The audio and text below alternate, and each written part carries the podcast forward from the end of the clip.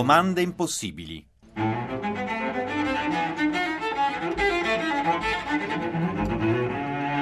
Una al giorno per cristiani pensanti. Ciao a tutti da Laura De Luca, Radio Vaticana Italia e con le domande impossibili. 335 12 53 722 se volete inviarci le vostre domande impossibili. E le domande impossibili vogliono riaccendere il nostro senso critico, oltrepassare il conformismo comodo, eh, le risposte preconfezionate, le notizie inebrianti, eccitanti, ma alla fine senza sostanza. Insomma, vogliono redimerci dallo stordimento del pluralismo. Il teologo Sergio Lanza ha detto: Credo che le domande non siano mai sbagliate, potrebbero esserlo le risposte, ma credo anche che astenersi dal far domande sia la risposta peggiore di tutte. Allora, oggi la domanda impossibile è: le notizie sono armi? Il telegiornale che ti fa imparare. Il telegiornale che ti sa insegnare. Il telegiornale organizza rivolte e bracciantini. Telegiornale ci fa sentire sempre più vivi. TG1, TG2, TG speciale. Niente cinema stasera, c'è il telegiornale. E tra un boccone e l'altro un servizio da New York. E quando c'è la frutta, la trasmissione si è interrotta. Il telegiornale che ti fa vedere.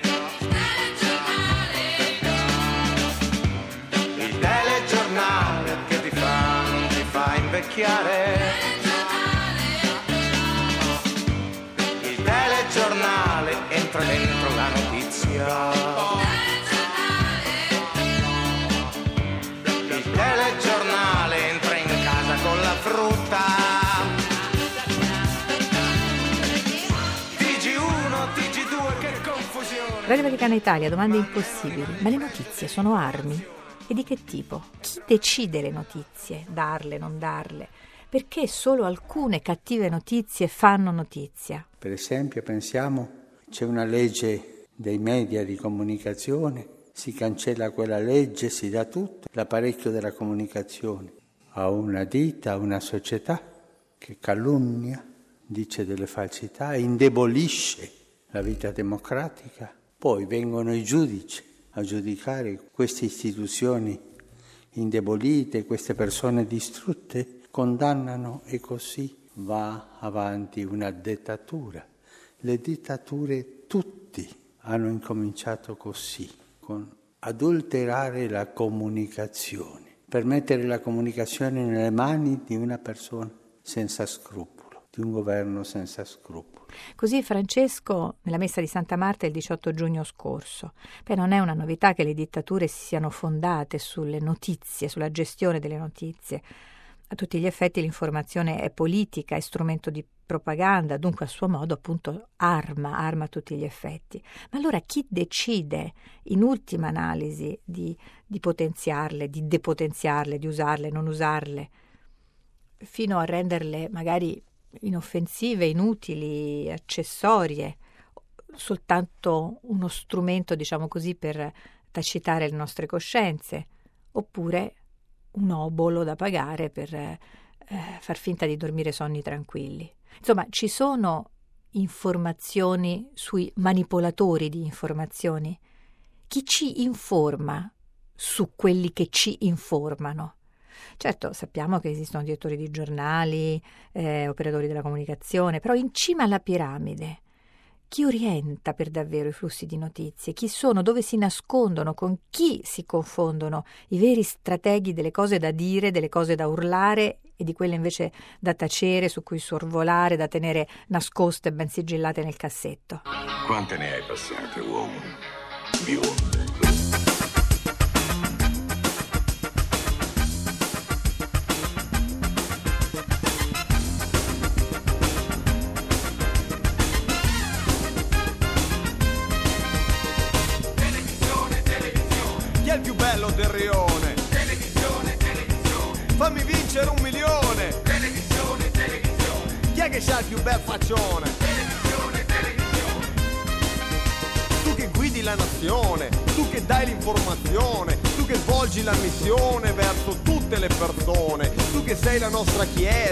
Chiesa e la nostra religione, tu che ci accompagni a cena, a merende, a colazione. Televisione, televisione.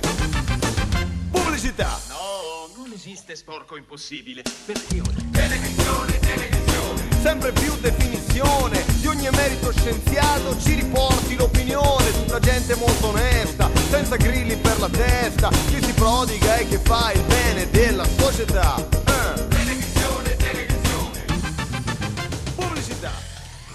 Radio Vaticana Italia, le domande impossibili. Quella di oggi è le notizie. Sono armi, quanto pericolose, quanto mortali, affilate, tremende oppure inoffensive, eh, giocattolo, armi da carnevale.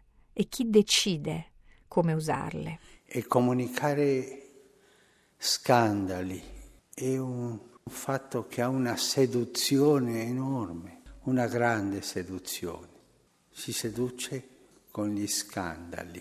Le buone notizie non, non sono seduttori. Sì, ma che bello che ha fatto e passa. Uno scandalo, ma hai visto, hai visto questo, hai visto quell'altro cosa ha fatto? Questa situazione, mai, non può, non si può andare avanti così. E così la comunicazione cresce e quella persona, quella istituzione, quel paese finisce nella rovina.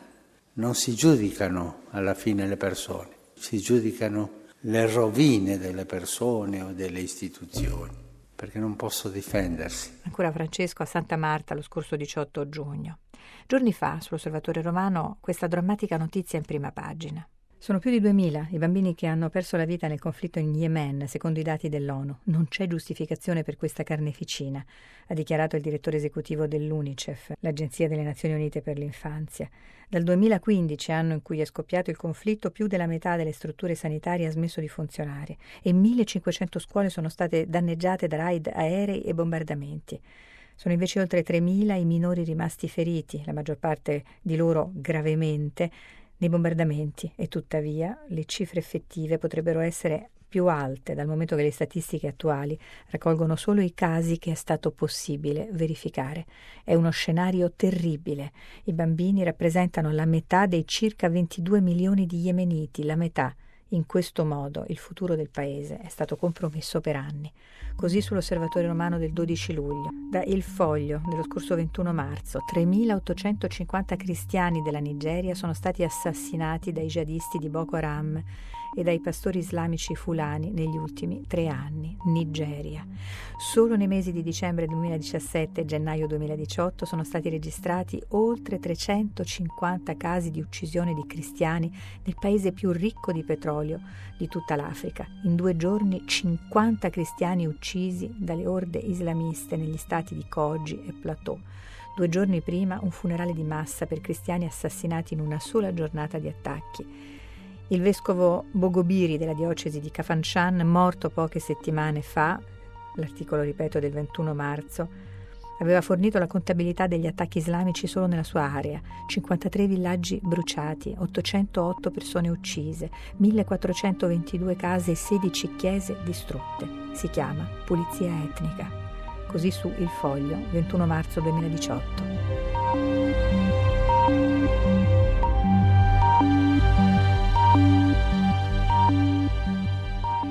Ecco, ma quanto tempo è stato necessario perché queste morti arrivassero appunto su una prima pagina? Perché non vengono urlate tutte le sante mattine al pari di notizie di politica interna, di cronaca locale? Quanto è più notizia la morte ingiusta di un bambino rispetto alle singole questioni politiche provenienti per esempio dalle aree di benessere, eh, relative agli andamenti di borsa, dei mercati?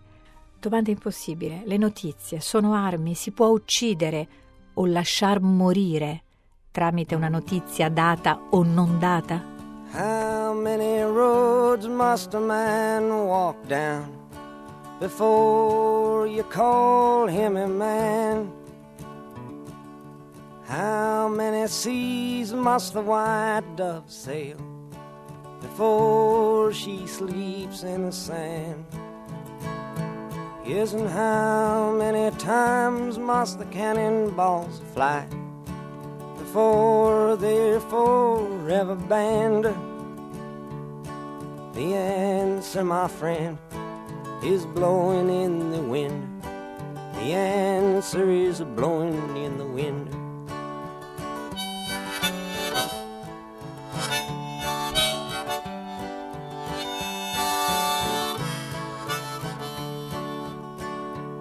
Yes, and how many years can a mountain exist before it is washed to the sea? Yes, and how many years can some people exist before they're allowed to be free? Yes, and how many times can a man turn his head and pretend that he just doesn't see? The answer, my friend, is blowing in the wind. The answer is blowing in the wind.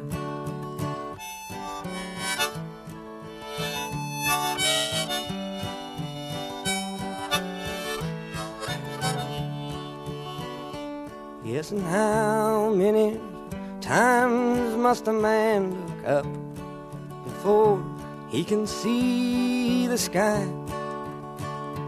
Yes, and how many ears must one man have before he can hear people cry? Yes, and how many deaths will it take till he knows that too many people have died? The answer, my friend, is blowing in the wind. The answer is blowing in the wind.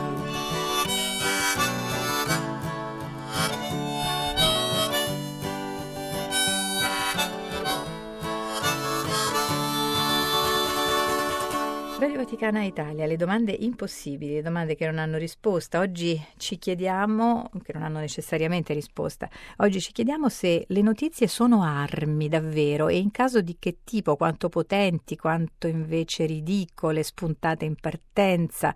Ci chiediamo chi le manovra, chi ne pianifica l'utilizzo. Domande che si pose tra i primi il sociologo canadese Marshall McLuhan, eh, profeta no, della comunicazione di massa, ma lui dava tutto sommato un po' una versione ottimistica del proliferare delle notizie, eh, della comunicazione in genere, eh, sorvolava sul fatto che le notizie fossero più o meno orientate, più o meno manovrate e armate, diciamo così. Continua la sua tradizione di studi sociologici il figlio Eric McLuhan, eh, che vive oggi, a distanza di generazioni appunto dal, dal, tempo del padre, l'avventura delle armi più tecnologicamente avanzate della informazione digitale, del mondo virtuale, insomma la cosiddetta Second Life. No? Ecco, la seconda generazione della guerra delle notizie eh, appunto continua a coglierci impreparati, a spiazzarci, anzi ci spiazza obiettivamente sempre di più proprio a partire dalla stessa percezione della realtà vicina, della realtà che ci circonda. Le armi si perfezionano, ma noi eh, rimaniamo sempre più indifesi e sempre più senza risposta alla domanda se le notizie, appunto, in questo universo digitale sono davvero armi e di che tipo. Al microfono di Massimo delle Donne, ecco lo stesso professor Eric McLuhan. Professor McLuhan, che impatto hanno questi nuovi strumenti sull'uomo? Un primo impatto è il senso di disorientamento, poi anche un cambiamento interiore di noi stessi e del nostro senso di identità. I nuovi media portano via la nostra identità dall'interno. Ci provocano un forte senso di disorientamento perché separano il nostro intelletto dal corpo. Quando navighiamo su internet siamo ovunque, tuttavia il nostro corpo è in un solo posto e questo può provocare una gran confusione. Gli effetti di questi nuovi media, i media elettrici, sono metafisici e tuttavia noi continuiamo a comportarci come se fossero fisici. Infatti li valutiamo come prodotti, manufatti del XIX secolo, dell'era industriale, ma non lo sono. Sono di per sé una nuova cultura. Per i vecchi media non importava per cosa li usavamo, il contenuto riguardava sempre i vecchi media. Questi nuovi media, invece, confondono il nostro essere e la nostra cultura, senza chiederci il permesso. E ciò avviene dall'interno, mentre la nostra azione si focalizza solo sul loro uso e sul loro contenuto. Se tenessimo davvero d'occhio questi media, potremmo controllarli. Tuttavia questo controllo non avviene, così subiamo il cambiamento. Professor McLuhan, eh, dato il grande successo dei nuovi media, come ad esempio Internet, quale sarà il futuro dei cosiddetti media tradizionali?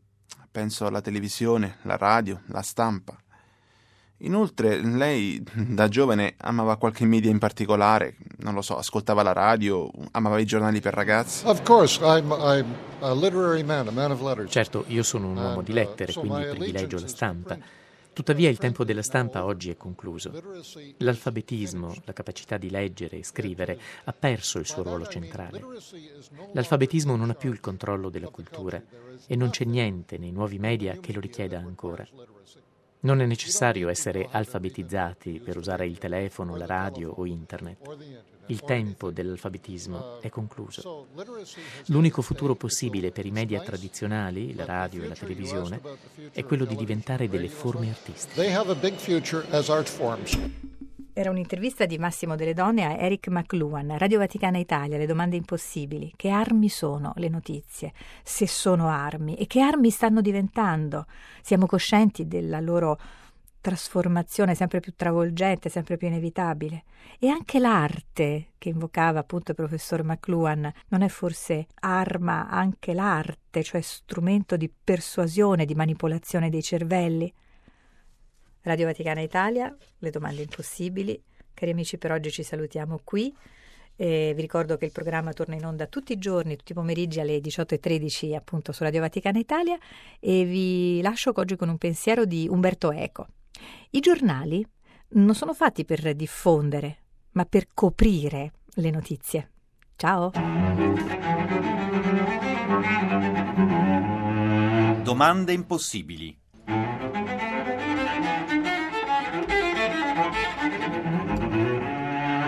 al giorno per cristiani pensanti.